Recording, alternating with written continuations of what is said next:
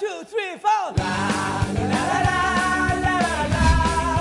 전북구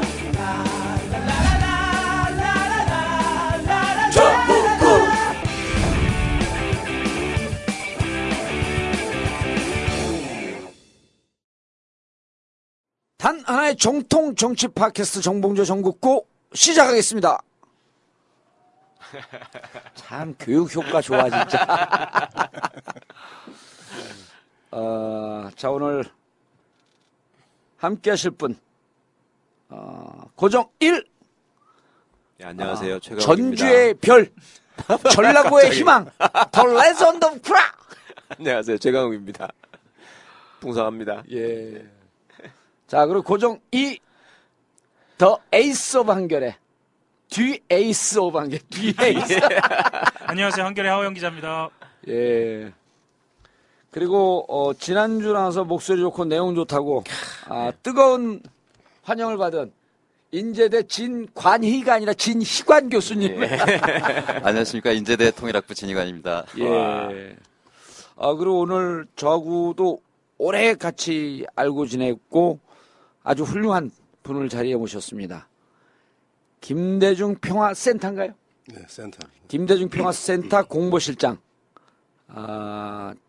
무척 김대중 대통령을 모신 시절서부터 오래됐죠? 네, 오래됐습니다. 예, 공보실장으로 계신 최경환 실장님 자리하셨습니다. 네, 최경환입니다. 반갑습니다. 예. 그러니까 김대중 평화센터는 광주에 있는 거예요? 아니, 서울에 있죠. 서울에 있는 거예요? 동교동에 있습니다. 예. 아태평화재단하고 구분해서 설명을 해주세요. 아태평화재단은 없어졌고, 네. 김대중 도서관으로 바뀌었고, 예. 도서관, 그렇죠. 예. 예. 연세대. 김대중 평화센터는 별도로, 예. 김대중 대통령 추모 사업하는 기관입니다. 예. 예. 김대중 대통령 생존하실 때부터, 비서실에 계속 계셨었죠. 청와대에서 한 3년 반 돌아가실 때까지 한 10년 이렇게. 아, 그리고 지금도 이희호 여사님을 모시고 있습니다. 하, 이런 의리의 사나이들. 네. 이런 데 나서 방송하지 말고 국회의원 하고 있어야 되는데 왜 이런 사람들 국회의원 안 시켜? 예? 최강욱 변호사. 그거를 이제 문고리를 안 들고 다니시니까 그렇죠. 예, 문고리 권력이 돼야 되는데. 그게 아니고 이제 너무 청렴 결백하게 사시니까. 아니, 국회의원 할 생각 없어요?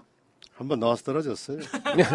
나오셨어요? 나왔어요. 아, 출마했어요? 네, 경선에 나갔어요. 그렇겠죠. 나가시고. 광주는 경선이 본선인데. 네. 아니, 나 떨어지면 경선에서 떨어졌다 그래야지. 경선에서 떨어졌다고요? 지금 경선에서. 아, 어느 지역에 거기 나왔던 데가? 광주에 8개 선거구인데요. 예. 북구 지역, 북구 을 지역에. 예. 북구 을. 거기 누구죠? 국회의원 현재? 지금 새누리당인가요? 아니요. 새정치민주연합의 예. 의원님 한 분 계십니다. 예. 임내현 의원입니다. 아, 그 고검장 지내신 분? 검찰 출신. 저하고 친해요. 그럼 나이도 꽤 되셨을 텐데, 그렇죠. 이제? 예. 형님. 그 고검장도 했고 국회의원도 한번 했으니까 후진들에게 길을 터주세요. 그만하고 저하고 친하잖아. 이제 그만해. 한번 했으면 됐어. 여기 이런 최경환 이런 훌륭한 분. 그 양반도 힘들게 됐을 텐데. 누구요? 그분요? 네, 한번 떨어지고 나중에 되고 그런 거 아니에요? 그 양반도? 그랬었죠. 그죠? 네, 네. 아니 그렇지. 억지로 한 번 된 거지. 네, 네, 네. 근데 한 번 해도 충분할 정도의 능력이야. 뭔 말인지 잘 모르겠지만. 자, 들어가기 전에 몇 가지 안내 말씀드리겠습니다. 저희가 지금도 동영상으로 나가는데 이번에는 오디오 상태가 좀 좋긴 하겠지만 비디오 시범 방송으로 하면서 오디오 상태가 무척 안 좋았습니다. 안 좋았다고 말씀드리는데도 계속 씹어대. 죄송합니다. 또 씹어대세요. 또 죄송합니다. 끝까지 사과합니다. 사과를 무슨 공격적으로 이렇게 하지? 사과할 일이 또 있습니다. 왜? 그 조금 있다 그거는. 예. 자, 그리고 공개방송 매주 목요일 저녁 8시 청담동 89-10 전국구 공개방송 있습니다. 많이 참석해 주시고요. 그리고 청담동 벙커에서 북콘서트가 있습니다. 9월 1일 화요일 저녁 7시 30분이고요. 이덕일 교수님의 매국의 역사 어디까지 왔나 북콘서트입니다. 일제 식민사관의 해체를 목표로 총수 없는 역사 독립전쟁을 치르고 있고 역사학에 거대한 획을 그은 이덕일 교수님의 북콘서트입니다. 이덕일. 저도 이분 책 좀 많이 봤어요. 9월 1일 화요일 저녁 7시 30분 청담동 벙커 북콘서트 뒤에는 교수님과 뒤풀이도 있습니다. imtv.or.kr 게시판에 신청하셔도 되고요. imtv.or.kr입니다. 바쁜 분들 그냥 오셔도 되는데 조금 미리 오셔야 될 것 같습니다. 그리고 늘 드리는 정보, 풍성교 2대 교주 최강욱 변호사와 같이 풍성한 머리를 되찾겠다 하시는 분들, 정보가 궁금하신 분들은 010-4336-0515 010-4336-0515로 문자 문의 주시기 바라겠습니다. 그리고 전국구 알찌개에 대한 광고 문의 혹은 제안사항이 있으면 imtv.or.kr 게시판에 글 남겨주시면 감사하겠습니다. 이명박근혜 정권 살기 힘들어도 너무 힘이 듭니다. 경제는 쪽박, 정치는 깨박, 국민 건강은 아작. 그래도 함께 희망을 꿈꾸는 전국구가 있어 참 다행이야. 여러분의 변함없는 지원이 큰 버팀목입니다. 전국구의 가족으로 참여해주세요. 팟빵 전국구 페이지에서 자발적 유료 배너를 클릭하시거나 하나은행 571-910-005-27704 하나은행 571-910-005-27704 여러분이 전국구이고 여러분이 정권교체의 희망입니다.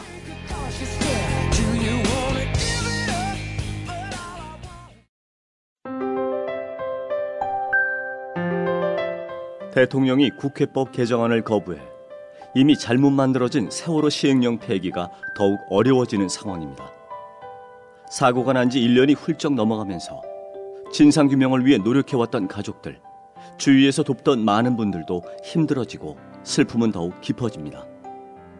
그러나 어떤 어려움이 있더라도 세월호 참사의 진실규명을 위해 끝까지 가족들 옆을 지키겠다는 분들이 있습니다. 세월호 가족 지킴이. 인터넷 검색창에서 세월호 가족 지킴이를 검색하고 함께 해주시기 바랍니다. 마지막 한 분이 남더라도 꼭 손잡고 가족 곁을 지키겠습니다.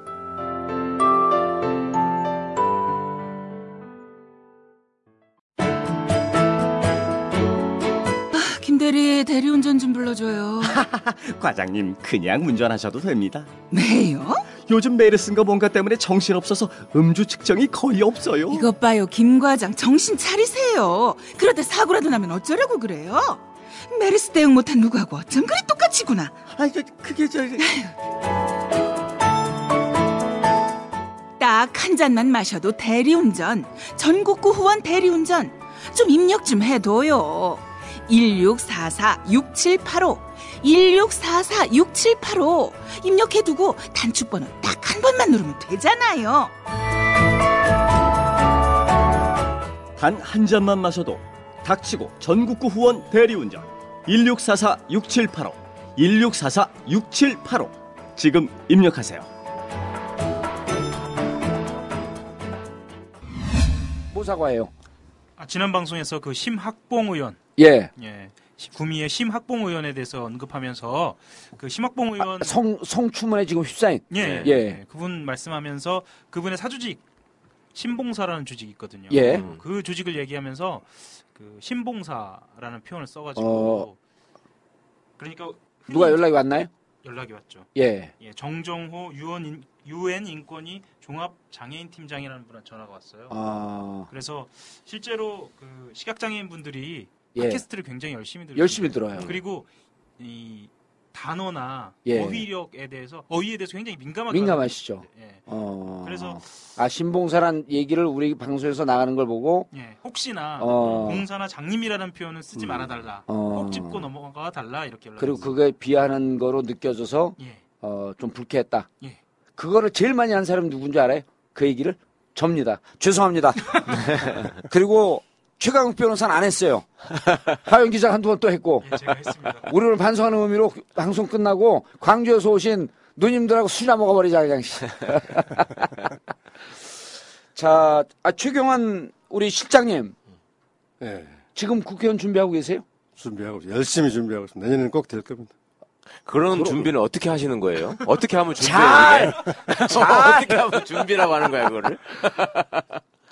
정치가 변했어요. 지역에서 술밥 열심히 먹어야 돼요. 아, 그래요? 아, 그게 준비하는 거예요? 술밥? 그렇습니다. 밥술을 먹으면 안 돼요? 밥술 먹어요. 밥술깨나 먹어야죠. 저희 구역에 피선거권 없는 분도 술밥을 엄청 먹는데. 아니, 그러지 말고 그 지역에서 술밥도 드시고 전국구로 열심히 나오세요. 그것도 큰 좋은 방법이죠. 예, 그래서 여기 나오셨고. 달려온 이유가 있습니다. 아, 그래요? 오늘 우리가 하는 주제가 지난번에 그 북한 통일 문제 얘기했는데 다른 깝깝한 주제보다 조금 더 많이 들었어요. 아, 그 예. 관심은 있는 거야, 통일 문제에 대해서. 그리고 진희관 교수님이 예. 목소리가 좀 보들보들하니까 기대들이 많거든. 오늘 동영상으로 나가는 순간 조회수가 뚝 떨어지는 거야, 이제. 그럴 리가 있나요? 로맨틱한 목소리에. 얼굴이 뻘개졌어. 그리고 이번에 8월 5일서부터 8월 8일까지 이희호 여사님을 모시고 우리 최경환 실장님이 평양 다녀오셨죠. 맞아, 다녀오셨죠, 직접. 예, 그래서 평양 얘기를 좀 들을까 합니다. 옛날 같으면 평양 이야기 갔다 왔던 이야기가 뉴스도 안 되는데. 그렇죠. 예. 워낙 이러니까 좀 그래요. 예. 그러니까 정말 궁금한 점이 여기 올 때 또 뭐 포탄이 떨어지고 그랬던데 뭐 그런 이야기 하는데. 8월 20날, 8월 20날, 20일날 북한이 포사격을 했다는 거죠. 포사격을 했죠. 예. 네, 그 북한이 그 연천군 중면에 있는 예. 우리 그 대북 확성기를 조준 타격을 했는데 예. 뭐 피해는 없다고 합니다만 우리도 이제 응사를 했고 그 이후로 이제 그 철저하게 우리가 이제 대비태세로 지금 돌아섰는데 문제는 이제 북한이 48시간 이내에 예. 중지하지 않으면 전면적인 그 다시 그 타격을 하겠다. 지금 이렇게 얘기를 하고 있어서 상당히 긴장이 고조되고 있는 야, 그런 상황입니다. 최악의 상황으로 가고 있네요. 그렇습니다. 상당히 심각합니다. 실제로 연평도 때도 그랬고 예. 북에서 정확하게 시간을 정하고 도발을 하겠다라고 선언을 하면 반드시 하죠. 예. 그러니까 일부 언론에서는 이게 엄포다 아니면 사실이 아니다라고 이야기를 하는데 예. 그게 아니고요. 정확하게 고지를 하면 하죠. 예. 그래서 저는 지난번 방송 때도 이 말씀 꼭 드리고 싶었는데 우리가 그냥 확성기만 생각을 하는데요. 예. 당시에 연평도도 마찬가지였지만 그곳의 마을에 사람들이 살아요. 실제로 민간인들이. 아니 연천군 대피령 내리고 그랬잖아요. 그럼요. 연천군 주민들. 근데 이 와중에 정신 나간 인간들이 있어요. 일부 종편 어디라고 얘기하면 이게 허위사실 이게 이제 명예훼손을 걸리니까 일부 종편 시청률 팍팍 올라갔거든. 그렇죠. 좋다고들 하고 있어. 그러니까 중계를 해대는 거죠, 그냥. 흡사 무슨 전쟁터인 양. 예. 그러니까 그걸 전쟁 난 거죠. 군추전이 난 거야. 어쨌든 그 타격을 했으니까 응사하고. 예? 그래서 좀 걱정이 됩니다, 사실. 연천군 주민들 대피령 내리고 얼마나 불안했죠. 연천만이 아니라 강화도도 그랬죠. 강화도 파주까지 대피령 내렸는데 뭐 이런 말씀드리긴 봅니다만 지난번 방송에서 제가 대단히 위험한 상황이다. 예. 그렇죠. 그렇게 이제 예언을 하셨고요 지금. 이아저씨 집에 가면 보내겠네. 지금 위험한 상황이 안 위험한 상황이에요. 좀 매우 위험한 상황입니다. 근데 대단히 이로 뛰어넘은 거야, 매우는? 그 북한이 15일날 이미 그 공개 경고장을 보냈거든요. 예. 그 내용을 보면 심각해요. 그게 뭐냐면, 당장 철거해라. 중단하고 철거해라. 예. 이동식이든 고정식이든. 예. 확성기를 철거해라 하는 거고, 두 번째는 철거하지 않을 때는 공격하겠다고, 또 세 번째는 도전과 확전을 예상해서 철저하게 공격하겠다라고까지 얘기를 했고, 마지막 문장이 빈말을 하지 않는답니다. 이렇게까지 얘기를 했는데 계속 방송을 할 경우에 북한의 공격은 거의 뭐 예상된 거로밖에 볼 수 없지 않은가. 마지막에 꼭 오사마리를 줘요, 거기는. 빈말을 하지 않는다. 왜냐면은 그 북한의 문건을 보면요. 진짜 쏠 건지 아닐 건지 금방 알 수 있습니다. 예, 예. 사람들은 자기들 꼭 하고 싶은 말만 해요. 조건문을 사용합니다. 네. 깨져야 될 때는 이렇게 한다면 하겠다는 건데 이번에는 그게 아닙니다. 쏘겠다는 얘기거든요. 예. 굉장히 단호합니다. 아니, 난 북한 입장 몰라도 교수님 표정 보니까 무섭네. 아까 들어오실 때부터 심각했어요. 네. 이거 장난이 아니라고 지금. 우리가 이런 얘기하면 이제 그거는 좀 심하지만 조선방송 대변인 같은 그런 그 결의에 찬 정보를 우리한테 막 전해주네. 그러니까 그런 것이죠. 그러니까 그 지난 방송에도 말씀드렸지만 어떤 위기 상황에서도 정부가 공식적, 비공식적 여러 가지 루트를 통해서 그렇죠. 북한을 딜링을 해야 되는데 다루어야 되는데 그런 것들을 못 하고 있는 거 아닌가. 그렇기 때문에 이 위험이 어디로까지 갈지 예상을 못 하는. 그때 이런 말씀하셨죠. 그렇습니다. 전두환 정권 때도 심지어는 박철원을 특사로 해갖고 40몇 회를 보냈다. 비밀리에 선물 갖다 주고 40위에 접촉을 했죠. 40위에 접촉. 물론 북한도 우리한테 선물을 줬고 그런 관계들이 박정희 정권 때부터 있어 왔던 거예요. 남파 간첩이 간첩을 내려보내고 발각이 된 그 전날에도 뭐 그 직후에도 만났고 북한 측 한시에 대표가 와서 사과도 하고 뭐 유감 표명하고 뭐 이렇게 지냈었거든요. 손가락질하다가 주먹 싸움 나고 그러거든요. 그렇죠. 동네 싸움 할 때도 지금 그런 형국인데 정말 남이나 북이나 책임 있는 당국자들이 교수님 말씀대로 상황을 잘 관리해야 돼요. 예. 상당히 위험한 지경이라고 보고요. 이런 이야기가 있어요. 차리 채프린이라는 사람이 있죠. 예. 그 사람이 유명한 말을 했어요. 전쟁은 40대 이상만 나가라. 지들이 총도 못 쏘고 달릴 힘도 없으니까 젊은 사람들한테 나가서 죽기 만든다고. 지금 함부로 강경론 내세우는 사람들 나가서 처리하라 그래야 돼요. 그 지들이 나가서 죽든지 말든지 해야 돼요. 예. 네? 그 정말 자제하고 특히 신 교수 말씀대로 북측하고 여러 가지 통로를 통해서 서로 냉정과 자제를 찾아 나가는 방향으로 해야지 우리 후배들 젊은이들이 그나마 그 불안에서 헤어날 수 있고 주민들은 물론이고요. 예. 아 지금 55만 우리 군에 보낸 부모님들이 얼마나 바들바들 떨고 있겠어요. 그렇습니다. 예. 정말 힘든. 그냥 아주 그냥 이 금쪽 같은 자식들을 군대 보내놓고 또 그 인접 지역에 있으면 얼마나 더 걱정을 하고 계시겠어. 그러니까요. 주민들도 주민이지만 거기 28사단 지역이잖아요. 그 태풍 부대. 예. 그 포탄 떨어진대. 벌써 그 장병들이 집에 전화도 하고 그러는 걸 알고 있습니다. 네. 아이고 어떡하냐. 그런데 이런 상황을 어떻게 좀 타개를 해보려고 남북한이 지금 2년 근 이제 7년 반 동안이죠. 이명박근혜 대통령 시절에 지금 시절이구나. 7년 반 동안 교착되어 있는 상태를 좀 타개해보려고 이번에 이희호 여사께서 평양을 방문하신 거 아니에요? 그렇죠. 근데 결론부터 말씀드리면 이희호 여사께서 오작교를 좀 놓아보려고. 예. 어떻게 이제 그 93세 고령의 폭염을 뚫고 가셨는데 견우와 직녀는 딴 데를 보고 있어요. 오작교를 건너서 만날 생각을 안 하고 있었어요.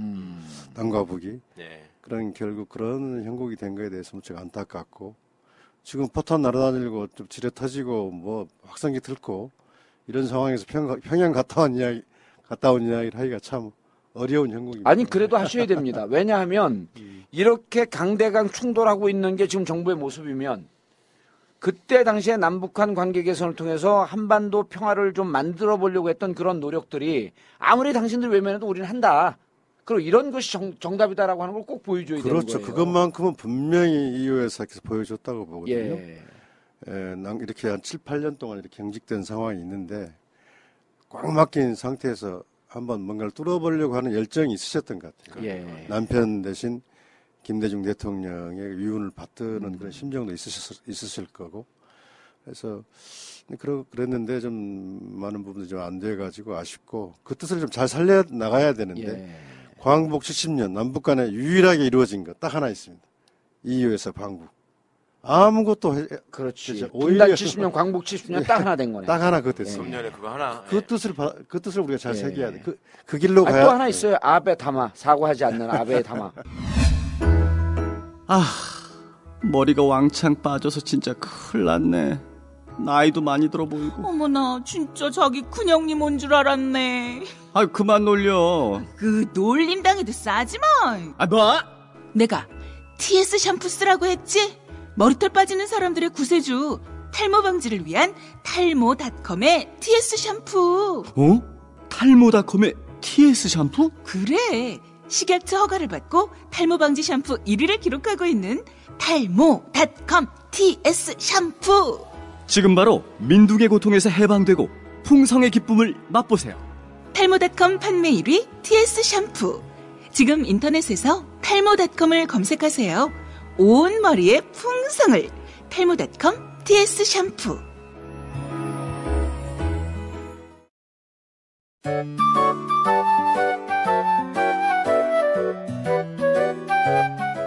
보험 잘 계산하고 가입하셨나요?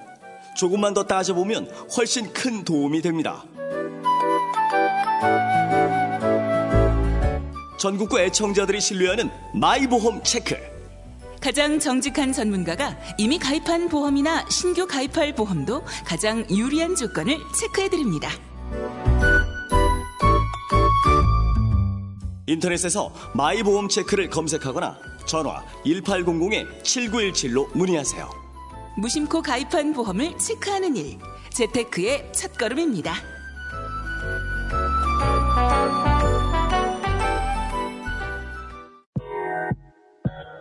기억하시나요? 탐나오렌지. 제주도 총각 3인방. 제주 농사꾼의 혼을 담은 인류 딱 하나의 감귤. 탐라오렌지에서 여름철 감귤을 소개합니다. 황금향.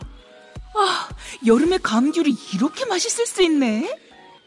무더위를 한 방에 날려버릴 탐라오렌지의 황금향. 지금 인터넷에서 탐라오렌지를 검색하세요. 직접 드셔도 좋고 선물용으로도 최고입니다. 전화 주문도 가능합니다. 010-2827-3917 010-2827-3917. 아, 하나 더. 제주도 아주망들과 제주 총각 3명이 직접 꺾고 가마솥에서 삶아 말린 제주도 야생고사리도 판매 중입니다. 탐나 오렌지. 교수님, 예. 가장 최근에 갔다 온 게 2009년 아니에요? 예, 제가 2009년 3월에 갔다 왔는데, 예. 그때도 가기 쉽지 않았었을 때입니다. 그래서 가장 최근이라고 많이 이제 자부를 해왔는데, 예. 2009년이 아, 이명박 때다. 요즘 다녀오신 분들 말씀 들어보면 너무 많이 달라졌어요. 2009년 몇 월에 갔다 왔어요? 3월에 그 군 훈련 끝나자마자 다녔습니다. 저한테 명함 들이대지 마세요. 전 2009년 9월에 금강산 갔다 왔어요. 이명박 때잖아요. 이명박 때. 2009년에는 아, 금강산 관광이 중단돼 있었는데. 아니 그때 처음으로 조사단으로. 아니 딱 한 번 하자 해갖고 이산가족 상봉. 아. 그 사촌형 가서 만나고 왔다니까요. 어, 이산가족. 봉자 들어가시는 거예요 그러면? 그렇죠 봉. 어, 그러시구나. 정봉까지만 기억해. 이름 뭔지 잘 기억 못해. 뭐 하러 왔어요 근데? 아, 우리 사촌형이니까. 아, 기억도 못하면서 언제 생전 보시지도 않고 그랬으면서. 그래서 서로 손 잡고 막 울었어 그냥. 아, 근데 눈물이 자연스럽게 나온다더라 진짜. 나와요. 네, 만나면. 예. 네. 우리 어머니 딱 보더니 봉학인가 뭔가 봉하가 그런데 우리 어머니하고. 아, 어머님은 아시는 거. 그렇죠. 어머니하고 네. 우리 그 조카죠. 네. 조카분하고 2살 차이밖에 안 나요. 아. 그렇게 나이 차이가 많은 아. 그 이제 그 큰집의 형님이시고. 큰집의 네. 조카니까 네. 봉하가 그런데 작은 엄마 그런데 금방 알아보시더라고. 저 멀리서 오는데 저기 봉학이네 그러고. 참, 그게 신기한 거야. 60년을 헤어져 있었는데 65년을. 근데 2009년의 이산가족은 굉장히 의미가 큰 사건입니다. 네. 왜냐하면 제가 의미 있는 것만 합니다. 네.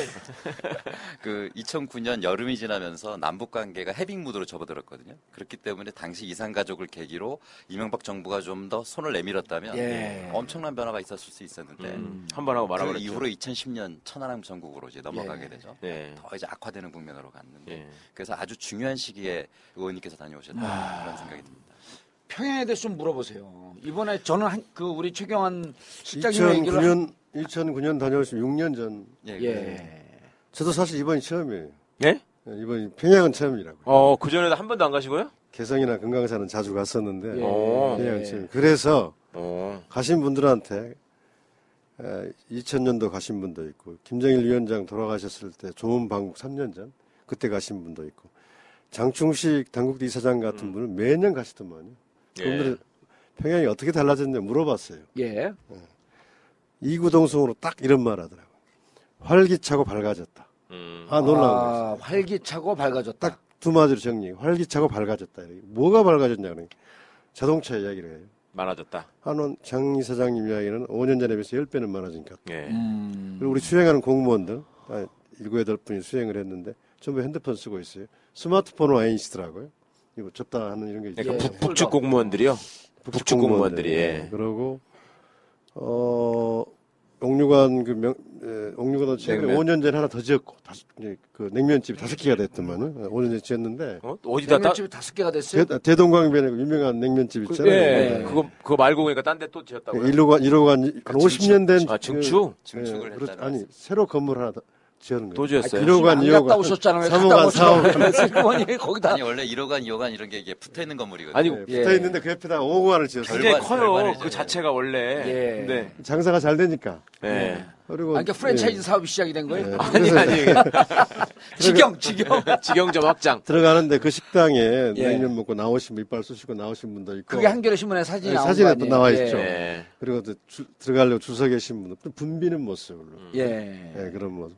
어떤 분은 여성들의 화장도 진해지니까 옷차림도 좀 세련되진 것 같고. 제가 가장 인상적이었던 건 대동강변에 큰 한 30층, 40층 현대식 건물, 빌딩들. 건물들. 지어졌어요. 그런데 그런 것들 한두 개가 있는 게 아니라 여러 개. 그리고 우리 강남의 주상복합 같은 그 아파트들.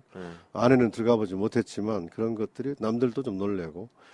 가장 또 큰 변화는 전혀 우리들이 촬영을 하는데 다 디지털 카메라를 가져갔거든요. 핸드폰은 전 반납하고 못 가져갑니다. 예. 예. 오이사 저처럼 뭐. 예.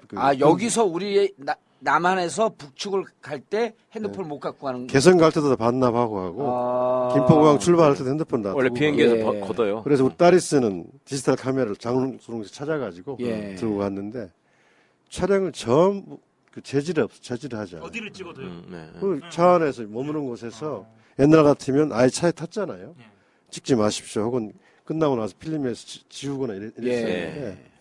전혀 제지를 안 했어요. 그래서 야. 좀 자신감 있어 하는 막 빤히 알 때 공개될 걸 다 알 텐데 북측이 좀 자신감 있어 보인 표정이었고 그 새로 지은 순환 비행장에 내리신 거잖아요. 그 네. 공항에 평양공항. 아니 이제는 평양공항의 이름이 예, 바뀌었어요. 평양 순환공항이요. 평양 네. 평양공항으로 돼 있습니다. 평양. 그러니까 순환공항이라는 말은 이제 안 쓰는 거예요, 그럼? 공식적으로 평양공항으로 그렇게 쓰고 있습니다. 거기 왜 이렇게 김정은이가 처음 가가지고 잘 지어놨다고 이렇게 하는 사진만 봤는데 진짜 크게 전에 순환공항은 진짜 간이역 같았거든요, 완전히.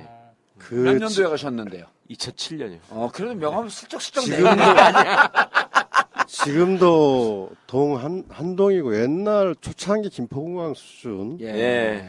지금 저희들이 내릴 때 옆에 화물동을 짓고 있더라고요. 예. 그래서 우리는 그 옆으로 나갔는데 재밌는 게 어느 종편 방송에서 비행기로 오라는 이유가 공항 자랑하려고 한다 이렇게 얘기해서 공항 자랑하려고 네. 우리 종편에서 그런 얘기해서 북쪽에서 크게 반발했는데 가보니 우리 공항 구경도 못했어요. 밖에서만 건물로만 봤지 그냥 활주로에 내려가지고 바로 대기하고 있는 승용차에 타서 공항 안에 들어가 올 때도 마찬가지였고 그런 의도는 자랑할 의도는 전혀 없었던 것 같고 활주로에서 그냥 나오셨군요. 네. 공항 건물 안 들어가고 옛날 2000년 남북 정상회담 할 때처럼 똑같아요. 그렇지. 활주로 내리고 트랩에서 내리면 거기 차들이 대기하고 있다가 그때 그 뭡니까 김대중 대통령 타시고 옆에 김정일 위원장이 그 옆으로 탄 거 아니에요? 그때 그 활주로를 갔다는 거 아니에요? 뭐 검문 검색도 안 하고 그냥 막 가고. 그러면 짐들은 따로 보내준 거예요? 네? 짐들은 방으로 따로 보내준 거예요, 그분들이? 아니 다 이제 화물차 싣고. 아니 카메라는 좀 독특하네. 우리가 2006년도에 금강산을 갔을 때도요. 못 찍게 하죠. 다른 건 찍는데 이제 무슨 그 글씨 쓴 거 그것도 좀 신경 쓰고 특히 이 안내원도 찍는 건 일체 못 찍게 해요. 안내원도 찍는 거는 못 찍게 하고 이렇게 카메라 뺐고 그리고 뭐 차 안에서 이렇게 있다가 카메라 이렇게 들이대면 차 완전히 갖고 돌려보내고 들어가지 못하게 하는 거예요. 그 정도로 엄격하게 차단했었거든. 카메라 촬영하고 그런 거를. 그 저도 개성에서 한 7, 8차례 실무 접촉을 했어요. 그때 북측 분들 지금 나타나지 않는 원동현 또 참사 김양건 부장도 만나고 이렇게 쭉 했는데 그리고 이번에 평양 갔다 온 걸 종합해 보면은 아까 말씀드린 대로 평양 좀 자신감이 있는 것 같고 우리가 지금 인식하고 완전히 틀려요. 숙청이다 무슨 또 대북 경제 제재다 공포 정치다 해가지고 유축되고 경직돼 있을 것 같이 보이는 전혀 그렇지 않습니다. 그 체제의 불안함이나 이런 것들이 사실은 그럴 거라고 여기서 생각을 하죠. 평양 일부만 보고 이렇게 와서 이렇게 말한다는 게 조심스럽긴 하지만 저희 느낌 또 우리 수행단들의 느낌은 그거였다는 거고 한마디로 평양은 변화를 선택했다. 저는 이런 결론을 내리고 있습니다. 그래서 묘양산에 가서 밤에 북측 공무원들하고 술을 한잔 하면서 대동강 맥주 맛있습니다. 이 남쪽 맥주는 맥주 맛이 아니에요. 정말 맛있습니다. 호프 맛이. 고무 찬양이 안 걸리나요? 맥주 고무 찬양 정도. 국제적으로 인정을 했어요. 맛있어요 진짜. 대동강 맥주가 북측 맥주가 훨씬 낫다. 저도 먹어본 맥주 중에는 북한 맥주가 제일 맛있네요. 그럼 묘양산 관광객 그 3박 4일 일정 중에 이제 마지막 날 밤이었었죠. 아니 묘양산에 이틀밤 잤습니다. 묘양산에서 이틀밤 주무시면서 향산 호텔에서요. 밤에 이제 그쪽에 포켓볼 치다가 이제 포켓볼을 저 처음 쳐봤어요. 그래서 맥주 북측 사람들은 포켓볼을 치던가요? 우리도 사구를 치잖아요 보통. 사구를 안 하고 포켓볼을 하더라고요. 무조건 포켓볼이에요 여기는. 그래서 이제 하다가 이제 맥주 먹으면서 이야기를 평양에서 이렇게 변화된 느낌을 받았다 이야기하니까 이렇게 이야기하더라고요. 이 기업들은 자율 경영을 확대하고 있다. 기업과 개인들에게 일정한 부분만 갖다 바치고, 이게 세금 낸다는 표현입니까, 신 교수님? 갖다 바치고 이렇게 이야기해요. 일정한 부분만 갖다 바치고. 예, 예, 나머지 부분은 처분하겠다. 그러면서 생산자 대중에게 더 많은 혜택을 주게 하고 있다. 이게 한 3년 전부터 온 새로운 변화다. 이렇게 설명을 해요. 그래서 제가 그러면 중국식 계획을 한다는 이야기냐 하니까 발끈하면서 그게 왜 중국식입니까? 우리식이죠. 딱 이렇게. 아, 요 인터뷰 한결에도 네, 좀 했더라고요. 네, 네. 그런 얘기를 했었는데 그런 걸 공개적으로 우리한테 이야기하는 정도면 이미 뭐 아시는 것처럼 이 배급제는 다 없어진 사회라고 알고 있고요. 네. 지금 거의 공무원이라면은 어디 소속의 공무원들이 온 거예요? 아태위원회, 아태평화위원회. 그 김대중 평화재단의 센터의 파트너가 아태평화위원회. 그거는 정부 조직으로 치나요? 공무원이에요? 다, 거기는 다 네. 일부 통전부하고 겹치게 직함을 가지고 있고요. 네. 북한의 기관은 다 공무원으로 보시면 틀리진 않습니다. 아, 그래요? 예, 그리고 또 당 대남 부서라든가 통전이 다 이쪽 소속이기 때문에. 이런 분위기를 어떻게 판단하세요? 그 지금 북한의 변화 같은. 예, 지금 우리 최경환 실장 이름을 자주 좀 얘기해 주셔야 돼. 좀 준비하는 게 많잖아. 아니, 최경환 실장님께서 최경환 저기하고 헷갈리기 때문에. 아, 그분은 네. 그분은 박근혜의 최경환이고 저는 김대중의 최경환. 그러니까 분명히 이야기. 헷갈리게 어떻게 두 분이 다 최경환이야? 아니요, 여기는 김대중의 최경환 그러면 안 돼. 광주 북구 을의 최경환. 잘 하시고 계십니다. 예. 그 빚내서 집사라는 최경환이하고 예. 통일하자는 앞당기자는 최경환하고 광주 북구울의 최경환. 예. 듣고 있어요, 임내현 형님. 아, 어떻게 보세요, 이거를? 최경환 실장님 말씀이 예. 그 지난주에 제가 드렸던 말씀이랑 상당히 흡사해서 제가 이 서울에 있으면서도 평양을 다 보고 있는 게 아닌가. 왜 이렇게 됐어? 왜 도대체 두 번째 오고 나니까 깔때기 많이 늘은 것 같습니다. 근데 사실상 지난 시간에도 인스타그램을 예를 들어서 말씀을 드렸는데 네. 지금 북한의 모습은 분명히 변화하고 있다. 네. 우리가 그걸 잘 봐야 되는데 왜 그러냐면 북한은 많은 변화를 하고 있고 우리가 예전에 북한을 상대하듯이 상대했을 경우에 북한하고 호흡이 맞지 않을 겁니다. 예컨대 뭐 이제 영유아 지원이라든가 인도적 지원도 대단히 중요합니다만 올 초에 북한 측이 우리 측 그 민간 단체에게 한 이야기가 있어요.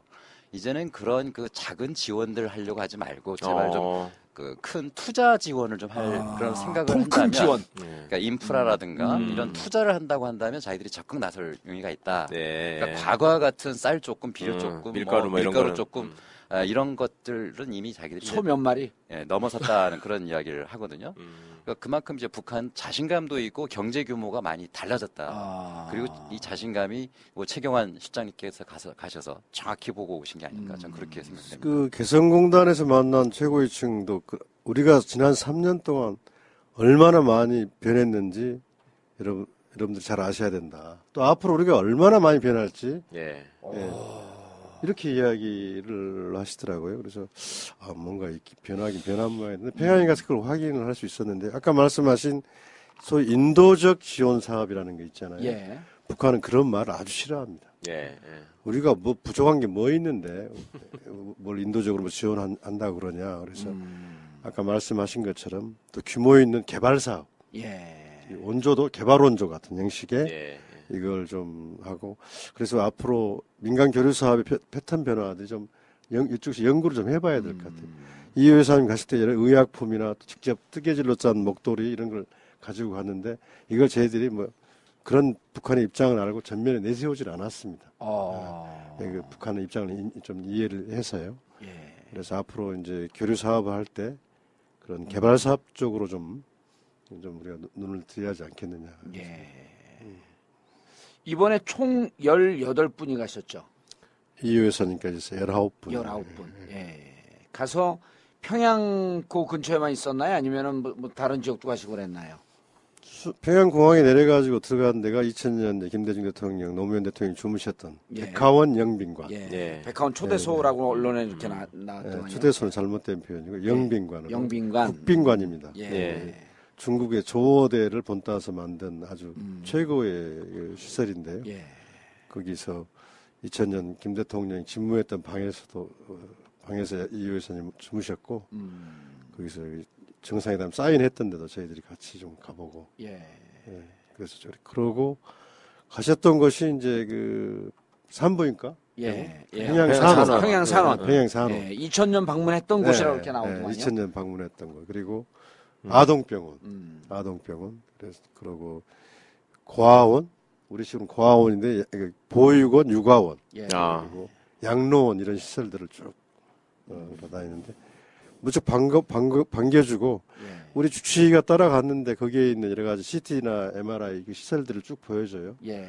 제가 영어를 잘 그 시설을 모르는 지멘스라고 독일제 제품, 근데 우리 남측에서도 많이 쓰는, 물론 그쪽은 이제 북측이 최고의 시설들이기 때문에 일반 이제 이걸 봐야겠지만은 판단해야겠지만은 이런 시설들을 좀 보고 왔습니다. 예.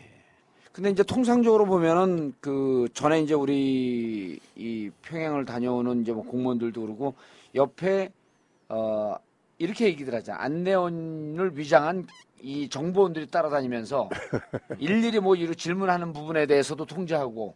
근데 이제 뭐 아까 말씀하셨듯이 사진 찍는데 전혀 통제가 없었다. 예. 그거 하나만 봐도 그런 이제 풍경은 없어졌을 것 같은데. 2009년도 금강산 갔을 때도 옆에 붙긴 붙더라고요. 그러면서 무슨 얘기하는지 이렇게 귀 기울여 듣고. 네. 근데 이번엔 좀 그러지 않았나요? 일반인의 방북하고는 틀리겠죠. 아. 김정은 제1위원장이 초청한 이희호 여사 방북도 아니고, 그 가니까 첫날 맹경일 아태이 부위원장께서 전하는 말씀, 김정은 위원장께서 이희호 여사의 평양 방문을 환영한다. 예. 이희호 여사는 고결한 분이다. 편히 쉬었다 가실 수 있도록 최대한 모셔라. 그렇게 말씀하셨다고 제가 전하더라고요. 그 사회는 그분의 말씀, 김정은 제1위원장의 말씀, 그것이면 대단한 거거든요. 그런 건 말로만 전하는 거예요. 뭘 갖고 와가지고 읽는 거예요. 전할 때 표정이 달라집니다. 딱 엄숙한 표정으로. 예. 네.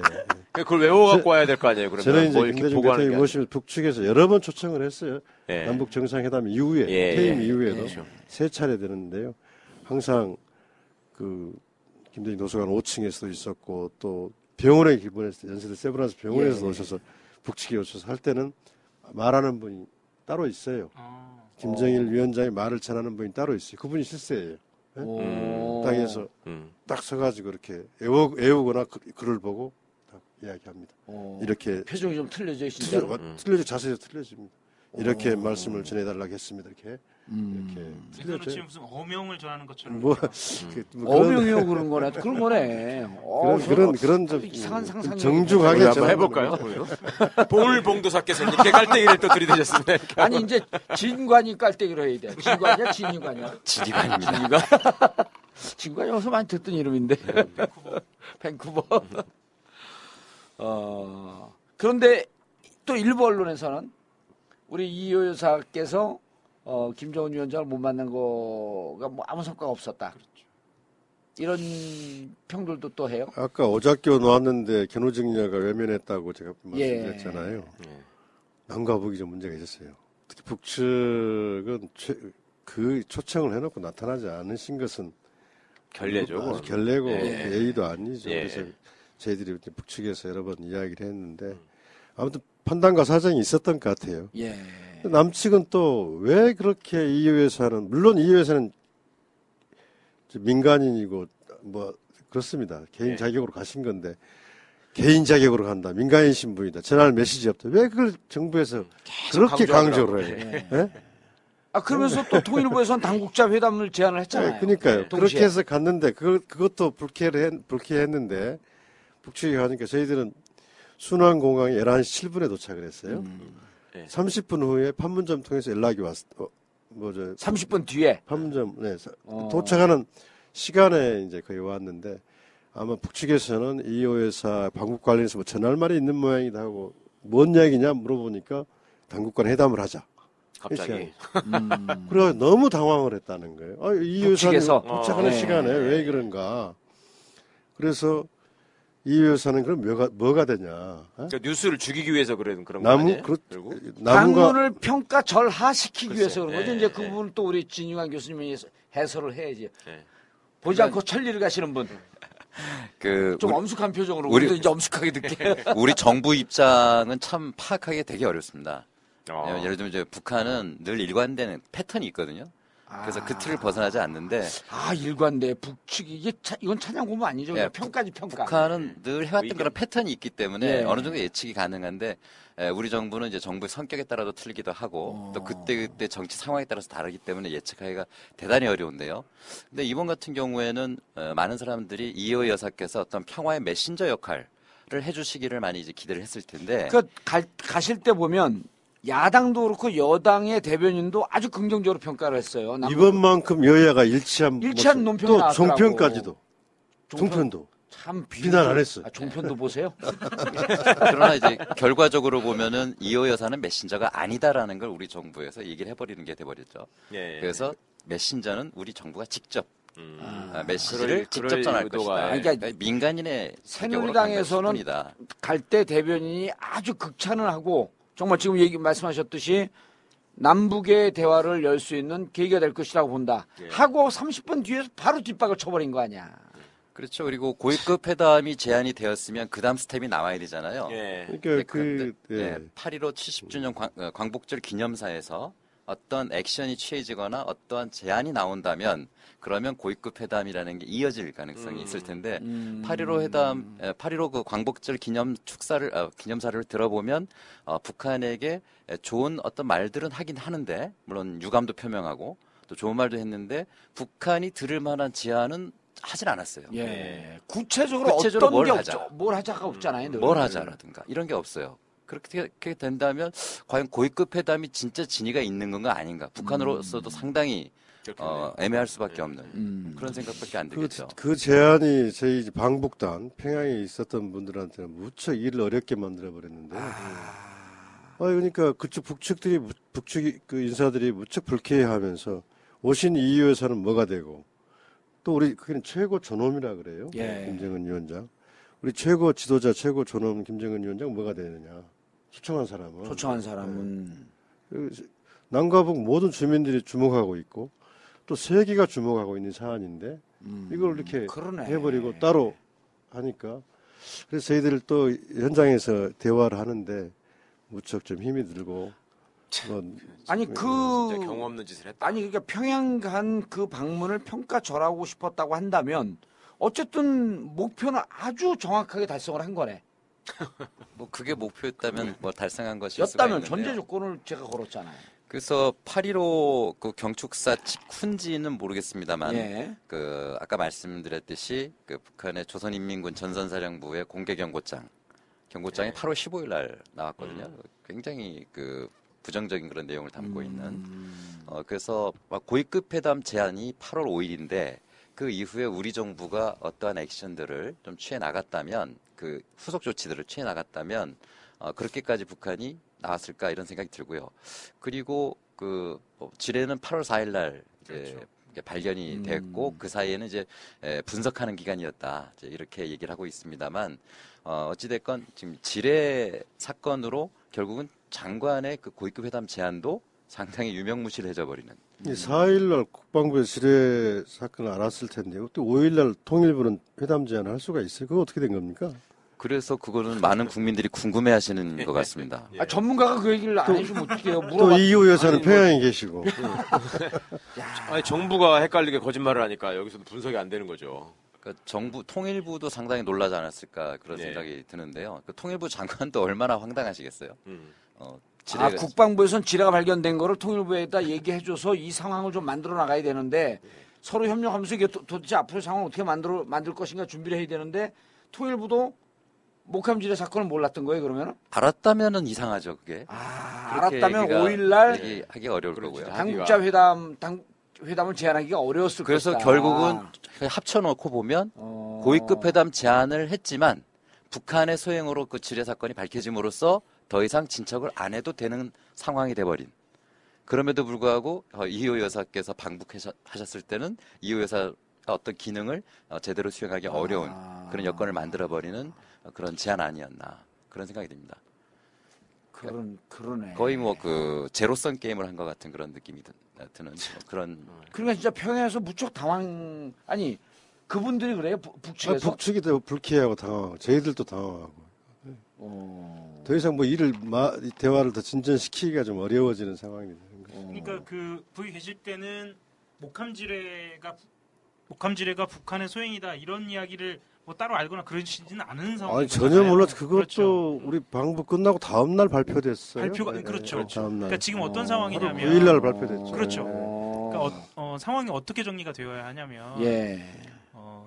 국방부에서는 보통 이제 그런 사건이 나면 곧바로 조사에 들어가고 이게 이제 정전위원회 보고가 되고 이게 어떤 소행이다라는 것이 국방부 장관을 통해서 청와대를 통해서 보고가 된 다음에 예. 컨트롤 타워가 작동을 해서 각 그 NSC에 관련된 기관들, 그렇죠. 정부 기관들의 역할 분담을 해야지. 역할 분담을 해서 통일부 장관이 전통문을 보낸다면 예. 그 전통문 안에는 말하자면 목함지뢰와 관련된 게 포함되는 게 맞았고, 그렇죠. 그러니까 그것과 관련돼서 곧바로.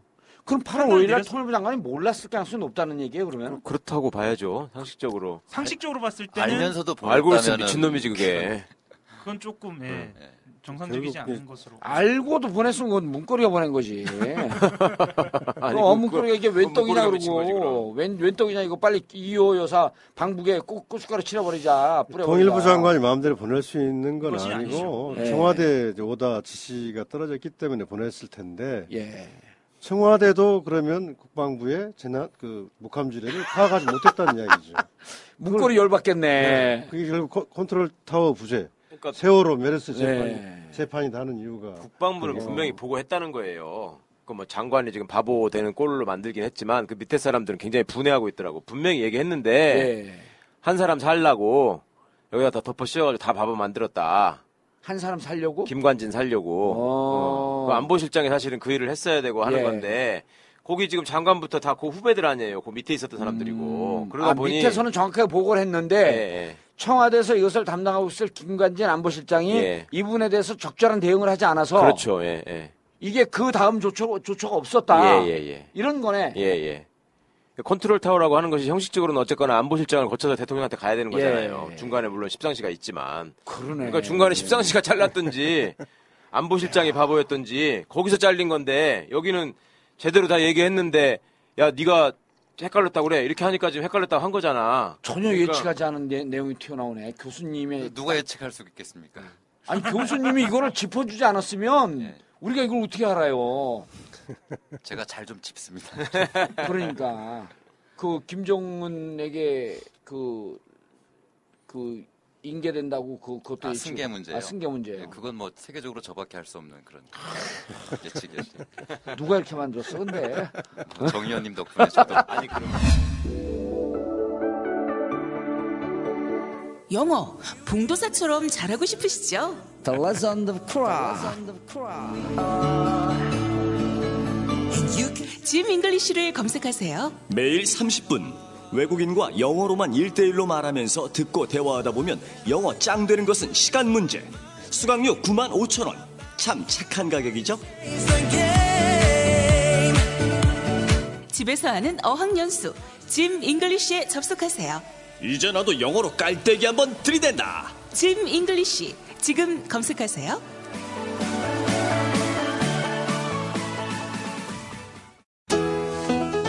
청담동 벙커 밥상이 대박이 났습니다. 강남구 청담동의 맛집으로 등극했습니다. 비결, 그 좋다는 영부인 김치를 기본으로 하고 있기 때문입니다. 벙커 밥상이 터지면서 영부인 김치를 찾는 분들도 왕창 늘고 있습니다. 대충 맛있으면 광고 하지 않습니다. 어머니의 손맛보다도 좋고 내가 할 때보다도 더욱 청결한 영부인 김치. 100% 국내산 최고의 재료를 사용하는 프리미엄 김치. 딱 한 번 주문해보세요. 끊을 수 없는 유혹으로 다가갑니다. 영부인 김치. 주문 02948-1519. 02948-1519. 본 김치는 주문이 밀려 도착하는데 3, 4일 정도 걸릴 수 있습니다. 아직도 홍삼만 드십니까? 홍삼만 드신 여러분 행복하십니까? 살림살이 좀 나아지셨습니까? 이제 마카산삼을 드십시오. 마카산삼. 잉카인들이 즐겨 먹었던 남미 페루의 산삼. 인체에 꼭 필요한 31가지 미네랄과 18종의 아미노산을 함유한 천연 종합 영양제. 세계적인 슈퍼푸드로 인정받아 전 세계가 열광하는 그것. 바로 마카입니다. 페루의 마카와 우리나라의 산삼을 하나로 만들었습니다. 마카산삼. 이게 다가 아닙니다. 20년 경력 전문가의 자문을 받아 우리 몸에 좋은 11가지 원료까지 하나로 만든 건강 푸드 마카산삼. 이제 홍삼 가격으로 마카산삼 드십시오. 검색창에 영한네이처를 검색하세요. 우주에서 마카와 산삼을 하나로 만든 회사는 영한네이처가 유일합니다. 유사 검색어 회사에 주의하시고 영한네이처를 꼭 확인하세요. 교수님 뵌 김에 제가 진짜 궁금한 거 여쭤보려고. 북한 사람들도 모르던데 김일성 대학은 그냥 김일성 대학이잖아요. 예. 김영직 사범대학도 그냥 김영직 사범대학이고. 예. 근데 어디를 가니까 거기 무슨 인민군 의용관과 뭐 그 북한의 애국가를 작곡 한 사람이 있는데 김원 뭔데 이름이? 예. 예. 무슨 명칭 음악대학 이렇게 돼 있어요 이름이. 그래서 제가 왜 여기는 그냥 그 사람 이름에 바로 대학 이렇게 안 붙이고 명칭이라는 말이 왜 들어가냐 모르던데요. 북한 사람들이 설명을 못하던데. 그 제가 예술 문화예술 전문가가 아니기 때문에 그게 아마 그 대동강 남쪽에 있는 그 음악대학을 네. 얘기하는 걸로 알고 있는데 네. 맞아요? 대동강 남쪽에 있는 음악대학이? 저는 대동강 남북인지를 모르겠어요. 네, 다리 건너서 막 그냥 네. 쫓아다니다 보니까 어딘가에 있었지. 네, 대동강 남서쪽에 아마 있을 겁니다. 저도 이제 다녀왔는데 네. 네, 거기 그분 그 사람 동상이 있죠. 네, 있잖아요. 예, 세워놓고 있고 비파상 같은 것도 있고. 아, 그러니까 예를 들어 최강욱 명칭 음악대학 예, 이렇게 돼 있는 거예요. 예. 최강욱 음악대학이 아니고. 그래서 왜 여기만 명칭이란 말이 들어가냐 그랬더니 아 명창이라고 칭하는 거 아닐까? 아니 명칭이야 분명히 명칭이야. 예, 그제 그런 질문은 좀 안 하셨으면 좋겠어요.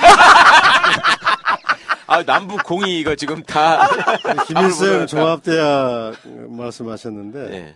이번에 가서, 전에도 어디 잡지에서 본 기억이 나는데, 종합대학 담벼락에 네. 큰 구호가 나서 글자가, 한 글자가 우리 키만한, 네. 금강산 가면 바위에 파놓은 네. 그런 글씨 크게 세워져 있는데, 유명한 규절입니다. 김정일, 돌아가신 김정일 국방위원장이 하신 말씀이라는데, 눈은 저 발은 우리 땅에 딛고 예. 눈은 세계를 보라. 크게 김일성 종합대학 예. 예. 발은 우리 땅에 딛고 예. 눈은 세계를 보라. 그게 여기 남북이나 또 비슷하네. 그게 육사에서도 그 육사에도 있잖아요. 다리는 뭐 조국을 딛고 눈은 세계를 보라. 그런 구호가 있거든요. 육사 가면. 거기는 뭐 하여튼. 공릉동을 지역 기반으로 하시는 의원만 예. 아실 수 있는 그걸 보고 내가 참 좋은 문구다 이렇게 생각했거든. 예. 혹시 김정일 국방위원장이 3대 바보라는 거 아세요? 3대 바보? 세 가지 바보. 예. 예, 뭐예요? 첫째, 노래 못 부르는 사람. 음치구나. 김정일. 네. 김정일. 지금 김정은 아버지. 예. 예. 그 다음에 담배 피우는 사람. 그 다음에 컴퓨터 못 하는 사람. 컴맹. 네. 그게 김정일이 지칭한 3대 바보라고요? 네. 이게 이런 게 보면은 이미. 아, 김정일이 지칭한 3대 바보라고 하네요. 네. 3대 바보. 자, 김정일이 그렇다는 게 아니고, 네. 김정일이 지칭한 바보는 이러이러한 사람 바보라고. 앞으로 우리 젊은이들이. 예. 우리 그쪽식으로 이야기, 우리 조국의 젊은이들이. 예. 이런. 노래도 잘하고. 예. 노래도 잘하고. 담배도 잘 피우고. 아니, 담배는 피우지 말고. 아, 담배 피우지 말고. 아, 근데 저는 그걸 찾아보려고 그러는데 문건을 못 찾아봤는데. 네, 컴퓨터도 잘해야 된다. 그쪽 사람들이 그렇게 얘기하던가요? 아, 이번에 들은 이야기는 아니고 여러 사람들이 그런 이야기를. 아, 남쪽에서 만들어낸 얘기 아니에요? 그게 이제 이번에 가서도 이야기를 하는데. 왜냐면 우리 지상파 방송에서도 전문 기자가 그걸 얘기를 한 적이 있어요, 오래전에. 근데 이제 문건을 찾아보면 안 나오는데. 아니, 이번에 가서 물어보면 그러니까 막 웃더라고요. 맞다는 얘기예요. 김정일 위원장은 사망 직전에 다시 담배를 폈거든요. 아, 정작 그 본인은 북한 사람들이 만약 그걸 맞다고 얘기하면 그 상당히 위험한 발언일 수가 있는데 그 좀 근거를 좀 확인할 필요 있을 것 같습니다. 교수님은 자기가 하는 건 아주 그냥 악착같이 물고 늘어지면서 끝까지 얘기하는 경향이 계시네. 아까 그거 무슨 명칭 음악대학은 질문하지 말라 그러고. 네, 그런 건 질문하지 마십시오. 사실 저도 찾아봤던 기억이 나는데 지금 정확하게 기억이 안 나서 말씀 못 드리겠네요. 그러니까 어쨌든 이번에 남북한의 아까 견화직녀라고 표현하셨지만 남북한의 관계 개선하려고 갔는데. 단정적으로 얘기할 수 없지만 어쨌든 우리 정부의 대응이나 이런 것 때문에 가서 할 수 있었던 여러 가지 활동의 그 성과가 좀 빛이 발했다 이렇게 보는 건 맞나요? 근데 이 여사께서 이번에 무슨 임무를 가지고 가셨거나 예. 무슨 사명을 가지고 가신 건 아니에요. 그런 건 아니지만 또 그 환경이 그런 것도 아니고 그런 것도 아니었고 아까 말씀드린 대로 꽉 막힌 지금 대결 상황, 지금 거의 아까 이야기 그렇죠. 지금 수준이면 네. 전쟁이죠. 전쟁 초기 상황이라고도 볼 수 있는데, 이런 상황들 속에서 뭔가 관계 개선의 실마리, 어떤 지렛대를 좀 만들어 보려고 하는, 그래서는 방북 자체가 큰 의미가 있었다고 보고, 남북에 이 길이 있다는 것을 보여줬다, 상기시켜줬다, 이런 의미가 저는 크다고 생각합니다. 그리고 또 큰 의미가 있는 것이요, 2000년 6.15 공동선언 당시 방문 이후에 김정일 위원장이 초청을 했었죠, 다시. 그렇죠. 예. 근데 이제 우리 정부에서 허락을 하지 않아서 못 갔었는데, 결국은 2011년에 김정일 위원장 사망하고 나서야 조의 방문을 하게 된 거 아니겠습니까? 예. 그리고 또 그러다 보니까 지난해였죠. 지난해 김대중 대통령 서거 5주기 때 김정은 북측위원장이 조화를 보내면서 초청을 다시 하게 되어가지고 이번 방문이 이어진 건데, 이 말씀을 왜 드리냐면 2000년 6.15 정신을 계속 이어나가자는 차원에서 이호 여사가 방문을 하고자 했던 겁니다. 그래서 이번에 사실은 어떤 평화의 메신저라는 것은 지금 정부의 어떤 중대한 제안을 전하는 것도 중요하지만 기존의 2000년의 정신을 이어나간다는 측면에서도 이번 방문은 사실 의미가 크다.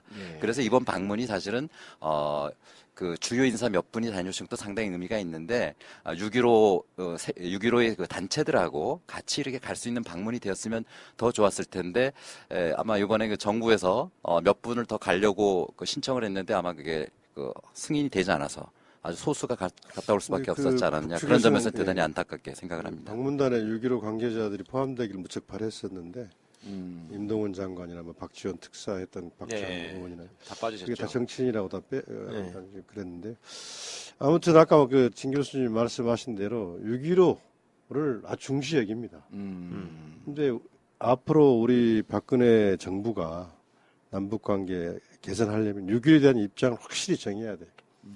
지금은 인정하는 것도 아니고 인정 안 하는 것도 아니고, 그렇죠. 이런 상태. 이명박 정부도 마찬가지고요. 실제 속으로는 인정을 안 해요. 네? 저는 그렇게 생각하는데 6.15 14선언 한반도 신뢰 프로세스 하면서 인정하겠다고 했어요. 말은 박정희 14 남북기본합의서 6.15 쭉 역대 정부에서 했던 남북관계 합의들을 인정하겠다고 했는데, 그게 한반도 신뢰 프로세스의 기본인데 지금 실질적으로 그렇게 행동을 안 하고 있어요, 실제는. 그래서 거기에 대한 분명한 입장들을 했을 때 북측하고 신뢰가 쌓이지 않겠느냐, 이런 생각이 듭니다. 교수님, 이 부분을 아까 우리 최경환 실장님이 북측에서 북측 관계자들도 무척 당황하고 불쾌했고, 이 부분은 분명히 좀 짚고 해석을 좀 해줄 필요가 있는데, 통일부에서 목함질하고 연결시키지 말고요. 일단 통일부에서 이효 여사께서 가 계신지 도착한 지 30분 만에 당국자 회담을 하자. 그러니까 이게 언론에서 이렇게만 나오는 거예요. 그 방북을 가치를 폄하하려고 했다. 근데 이걸 정말 좀 냉철하게 분석을 할 필요가 있지 않나요? 통일부에서 독자적으로 하진 않았을 거 아니에요. 아까 최경환 실장님께서 정확하게 잘 말씀해 주신 것 같은데요. 어쨌든 청와대 오더 없이 남북관계에 있어서 통일부가 자체적으로 움직이는 건 아니지 않습니까? 그래서 이것은 적어도 중요한 정책결정 기구에서 결정된 내용을 통일부가 그것도 시간도 정해져 의도적으로. 있겠죠. 그 시간도 정해져 있겠죠. 타이밍이라는 게 뭐든지 대북 제의를 할 때는 그 타이밍이 중요한데, 다 정해놓고 이제 한 건데, 그게 굉장히 공교롭게도 그 시간에 갔다라는 거는 절대 순수한 의도로만 보기는 어려운 그런 측면이 있습니다. 왜냐하면 아까 거듭 말씀입니다만 만약에 여러 가지 일을 할 수도 있겠죠. 과거에 남북관계 좋을 때는 하루에 평균 평양에 남 한 사람이 300명씩 있었거든요. 맞아요. 매일같이. 여러 가지 일들이 동시에 진행됐죠, 그 당시에. 그러나 지금은 거의 가뭄에 콩도 보기 힘들 정도로 몇 년 만에 남측에서 중요 인사가 북한을 갔다는 건 상징적인 그런 사건이고 의미가 있는 것인데, 그 타이밍에 정확하게 정부에서 다른 제안을 한다라는 것은 이거는 대단히 의도적인 것이다라고밖에 볼 수 없지 않느냐. 그래서 정말 그렇게 꼭 그 시간에 해야 된다면, 그 다음에 후속 조치가 있다면은 8.15 예를 8.15 광복 그 70주년 그때 무슨 8.15 때 하거나 네. 그 이전에든 간에 그 이후에든 간에 고위급 회담을 위해서 우리가 무엇을 어떻게 하자 실무회담 어떻게 하자라든가 또 다른 북이 받아들일 만한 예. 제안들이 있을 거 아니겠습니까? 예. 저는 또 다른 생각을 해보는데요. 그 이후가 아니라 이희호 여사 편에 했더라면 보내면 되는 거죠. 훨씬 좋은 거죠. 얼마나 힘이 실렸을까. 그러니까요. 이게 민족의 문제고 남북관계는 민족의 문제거든요. 여야 야가 없는 겁니다. 민간이 있고 정부가 있는 게 아닌데 이만큼 상징성 있는 분이 가시니까 그 편에 이렇게 좀 우리 정부 입장 이러니까 이런 말을 잘 전해서 잘 대화가 되도록 이야기를 전해달라고 했다면 그러니까 얼마나 보기가 좋았을까. 얼마든지 잘 활용할 수 있었을 것 같은데 활용하기로 마음을 먹었다면. 근데 꼭 옛날에 왜 학교 다닐 때 보면은 그 못나게 못된 짓 하는 놈들 있잖아요. 누가 이렇게 그림 잘 그리고 있으면 가가지고 왜 하는 거 있잖아. 그 짓을 한 거야 지금 제가 보기에는. 동상으로 아니 제가 죽었어. 뭐야. 아유 제가 원래 그런 놈인데 뭐 어떡해요. 이게 영상으로 이제 나오겠네요. 영상으로 아 이거 그림 그리는데 가서 뭐 감탄을 하거나 아, 그 물감을 갖다 주는 게 아니라 가가지고 지가 생일풀 이렇게 한 건데 아니 그 정도는 좀 눈에 네. 튀게 하잖아. 물감 갖고 하다가 엎어지는 척하면서 찍 뿌리잖아. 어머 실수했네 그러고. 아이, 뭐예요 이게 진짜 창피하게. 그러니까 교수님이 보시기에는 어쨌든 고춧가루 뿌리고 싶은 생각이 있었다. 이거는 뭐냐면 한 발 더 나가면 네. 남북 간 관계 개선을 원치 않는다는 거 아니에요. 글쎄 관계 개선에 공이 이호 여사님한테 가는 걸 원치 않는다. 활용할 수 있었던 아주 좋은 기회였었는데 아니 공이 간다 이런 것도 아니고 공이 그렇게 해갖고 공이 가면 그다음 뭔 조처를 또 해야 되는데 아무 조처가 없는 건 야 우리 하기 싫은데 왜 가갖고 자꾸만 뭘 만들려고 그래. 만들려고 그러면 빵짱을 놔야 되는 거 아니에요. 더구나 지금 그러니까 그 을지 프리덤 가이드 그 가이드 훈련, 그 훈련 군사 훈련 중이기 때문에 그 북한의 감정이 대단히 좀 격앙돼 있습니다. 그런 상황에서 남북 고위급 회담을 하자라고 한다면 어떤 또 다른 액션을 하면서 해야지만 그렇게 넘어갈 수 있는 것이지 극과 극을 넘나드는 상황이다. 이것도 참 맞지 않지 않나. 그러니까 그 고위급 회담 하자라고 하는 것은 실질적으로 그런 뜻은 전혀 없으면서. 이희호 여사에게 이렇게 집중되는 이런 남과 북의 관심, 세계의 관심 이게 배가 아픈 거야. 그러니까 흩어야 돼. 최강 표현에 따르면 교수님도 한번 해보세요. 재밌어. 아니 근데 교수님 뭐 마음에 들지 않으실지는 모르겠지만 맞는 거 아니에요 이거? 저는 딱 그건 것 같은데. 아유 진짜 참. 이런 통일 연구하는 교수님으로서 어떻게 생각해요?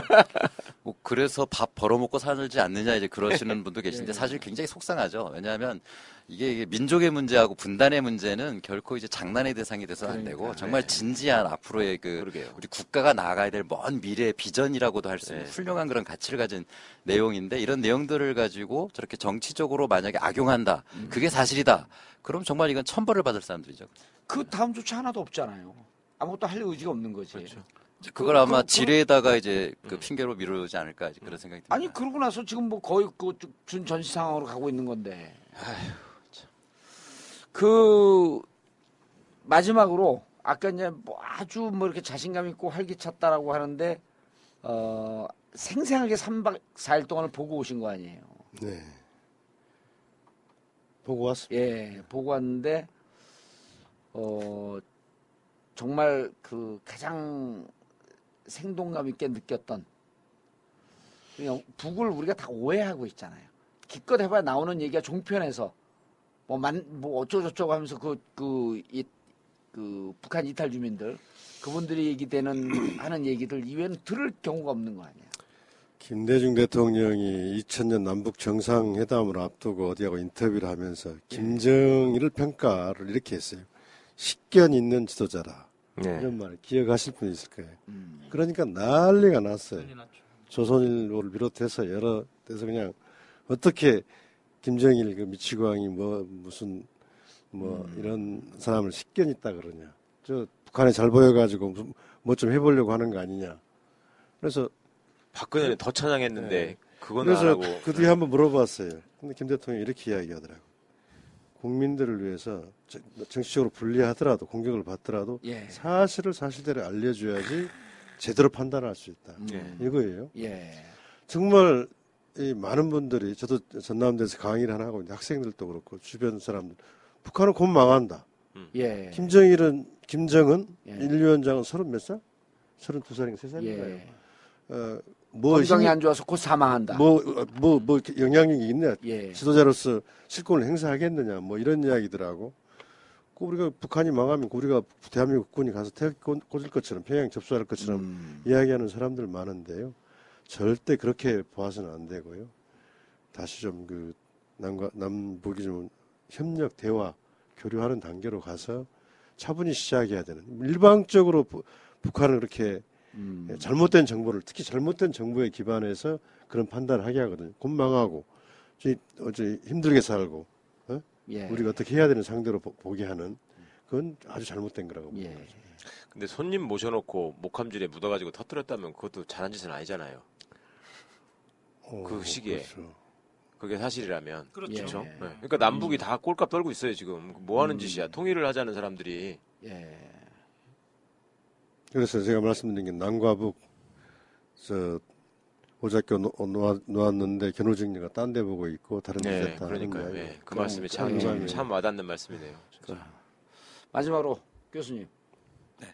그 직접 갔다 온 최경환 실장한테 말씀도 들었고 네. 또 교수님의 예측이 맞았다고 그 신나 깔때기도 들이대시고 그랬는데 마지막으로 지금 전쟁 상황까지 가 있는 남과 북 양측의 상황과 좀 전문가로서 좀 이렇게 좀 잘해라. 예, 그런 말씀을 드리면 좋겠는데요. 예. 굉장히 얘기하기 어려운 게. 예, 잘할 수 있을 것 같지 않아요? 예, 만약에 북한이 그 지뢰 사건에 대해서 우리가 확성기 방송으로 대응을 했잖아요. 예. 이게 예를 들면 누가 주먹질 하면 저쪽에서 주먹질을 할 수는 있는데 지뢰하고 확성기하고 이게 잘 안 맞는데. 예. 그렇게 방송해서 이제 문제가 이렇게 불거진 건데. 예. 그럼 풀기가 상당히 어려운 것 같습니다. 왜냐하면은 북은 공격하겠다고 하고 풀기 어려운 우리는 확성기 방송을 계속하겠다고 하고 북이 공격하면 3배, 4배로 더 갚아주겠다고 하고 있는 그런 서로 마치 치킨 게임 하듯이 지금 에스컬레이터 되고 있는 그런 상황이거든요.